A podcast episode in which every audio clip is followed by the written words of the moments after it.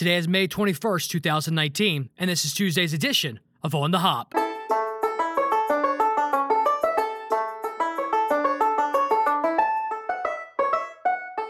Good morning, good morning, baseball enthusiasts. Welcome to On the Hop, a daily baseball podcast focused on delivering up to date news from around the league. Let's chat about some baseball. So, last night, New York Mets third baseman Todd Frazier and Washington Nationals outfielder Adam Eaton had a heated exchange between innings that was caught by a television camera last night at Citi Field. According to ESPN, the two players jawed at each other from a distance, prompting several Nationals players to take a few steps out of the dugout before Frazier and Eaton were guided in opposite directions. Eaton took his position in right field, and Frazier was led back to the Mets bench on the first base side. Apparently, these two hated each other while they were teammates for the White Sox in 2016. Take a listen to Adam Eaton's post game interview about his little fracas with Todd Frazier. I don't know. He's chirping all the way across the infield, and uh, I don't know. He really, he must really like me because he wants to get my attention. It seems like every time we come here to town, and and uh, he really cares what I think about him. I guess I don't know what what uh, what the deal is. I don't know if he wants to talk to me in person or or uh, you know have a visit or what it is. But like I said, he's always yelling across the infield at me. He's made a, he's making a habit of it. So um, and he always he's one of those guys that always says it loud enough so you can hear it, but you can't understand it. Um, so like I said, he's making a habit of it. Uh, you know, I ignored him a couple times as he's chirping uh, coming across, and uh, um, you know I had it to the point where. Um, you know, you know, uh, I'm not going to say the saying that I want to say, but um, you know, you you got to be a man at some point. And uh, so I turned around and had a few choice words with him, and then it's funny, you know, I was walking towards him, and then he he didn't really want to walk towards me, but as soon as someone held him back, then he was like all of a sudden was really impatient, like trying to get towards me. So, like I said, just being Todd Frazier. So, what's what's new? And here is Frazier's comment regarding everything. That was nothing at all. Well, that ends that. Sports Illustrated reports that the organization More Than Baseball has launched a GoFundMe to help accomplish the group's mission of getting minor league baseball players opportunities to live a better life because they are not paid proper wages. The campaign started yesterday and it's looking for $25,000 to assist in providing players with affordable housing, access to healthy food options, necessary baseball equipment, career development, and educational opportunities. One of their taglines, written in the description of the campaign, reads Minor league ball players are subject to a system that takes advantage of their dreams and builds a lucrative market around their cheap labor. As of this morning, when I checked, it looks like $590 has been contributed so far in the last 21 hours. There is also an option to sign up to donate on a monthly basis. If you're all about this type of stuff, these crowdfunding campaigns, go for it. There have been plenty of articles written that describe the type of life that these minor league ball players have. So I think this is a cool thing. If, if you're all about it, awesome. If not, you know, that's fine too.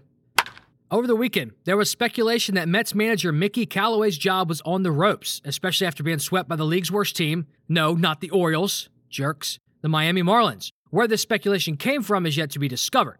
Now, I did read about this over the weekend and a little bit yesterday, but it seemed like a lot of hearsay, and there wasn't much substantial about the story, so I just kind of I let it ride out. However, Mets general manager Brodie Van Wagenen publicly stood by Callaway stating that the second year coach isn't going anywhere. Mickey's our manager now. Mickey's our manager going forward. Mickey has our full support to lead this team for the foreseeable future. According to SportingNews.com, Van Wagenen also said that he is to blame. And I quote, the finger pointing is not going down to the players and the coaches. We built this team in the front office. The accountability I want to place on my shoulders. Now, I'm inclined to take people's word at face value as long as there aren't any any red flags. Having a terrible start to a season, especially in your second year, should not put a coach on the hot seat. At least I don't think so. But if the Mets don't improve just a little bit, I think the tune is going to change in New York. And your list updates. According to Bleacher Report, New York Mets outfielder Yoenis Cespedes has fractured his right ankle. The injury happened in an accident Saturday at Cespedes Ranch in Florida. New York's GM said that Cespedes was not on a horse when he suffered the injury. He stepped in a hole and had a violent fall. He is undergoing evaluation in New York. Cespedes has yet to make a start in a game this year, and this accident will most certainly prolong his return. Missing most of the past two seasons doesn't look good for his future in New York or anywhere else. You know, you kind of want to laugh at this. He hurt himself at his ranch by stepping in a hole, It's not funny because that stuff hurts. Like I, I've broken both my ankles and seven bones in one of my feet, and they were more painful than my shoulder surgeries. So it's like you want to laugh, but you know you shouldn't. I don't know. First world problems, I guess. Yahoo Sports reports that Athletics pitcher Brett Anderson exited last night's start against the Indians in the sixth inning with an apparent neck injury. The 31 year old actually suffered the injury an inning earlier when he ducked to avoid a broken bat. The A's training staff came out to examine him, but he stayed in the game to finish the fifth inning. Anderson came back out to start the sixth, but exited after two batters with discomfort in his neck. He had this to say It's a little sore, a little stiff, but should be fine going forward. Kind of another fluky thing that probably I only have to deal with. I break a guy's bat, and I don't know where the barrel's going, and my neck starts to spasm up. Anderson still kept his sense of humor when he also said, With my luck, if I stand there, the bat impales me and I probably bleed out on the mound or something crazy. So thank you for that image, Brett Anderson. The LA Angels suffered an awful stretch during the eighth inning of last night's 3 1 loss to the Minnesota Twins when Shohei Ohtani and Andrelton Simmons got hurt on consecutive plays, according to Larry Brown Sports. Ohtani took a pitch off his ring finger when swinging at a third strike on an 0 2 count. You can imagine the collective holding of the breaths. Is that a thing? Is that a phrase? Sounds like um, a celebration Lord of the Rings, the holding of the breaths. Anyway, you can imagine the scare. That's probably an easier way to say it. That this must have brought to the Angels fans after just getting Ohtani back. His x ray, however, came back negative, so everything should be good there. However, Andrelton Simmons chopped an 0 1 pitch to the right side and fell to the ground rolling around in pain after lunging towards the bag. He had an obvious sprain, but will be receiving an MRI to determine the extent of his injury. At first glance, it seems he will miss some time. It's just a matter of how much. I'm sure we will find out more later this afternoon as soon as I post this episode. Just kind of how it goes. Quick takes. According to FoxSports.com, the Minnesota Twins are second in all of baseball with 87 home runs. This puts them only three behind the Mariners. The cool thing about the story is that everybody is getting in on the action. Eight different players have at least seven or more home runs this year. They are the third team to have this many players hit at least seven homers before the end of May. Those players are Eddie Rosario with 13 home runs, followed by CJ Cron with 12, Mitch Garver with 9, Max Kepler with 9, Jorge Polanco with 8, Jonathan Schoop with 8, Jason Castro with 7, and Nelson Cruz with 7. But they could take this record breaking thing a step further. If Byron Buxton, who sits at four home runs, can hit three more in the next 10 days, the Twins will be the first team in MLB history to have nine players with seven or more home runs. Now, I know I make fun of silly records like these, but it gets a pass since it's a team record. I'm a little more tolerable of that. It's also my show, so I can be inconsistent and I don't have to explain myself. The San Diego Padres and Arizona Diamondbacks will play a series in Mexico City next season. The Score.com reports that no dates or details have been made official, but it's anticipated that Major League Baseball will make an announcement about the series on Wednesday.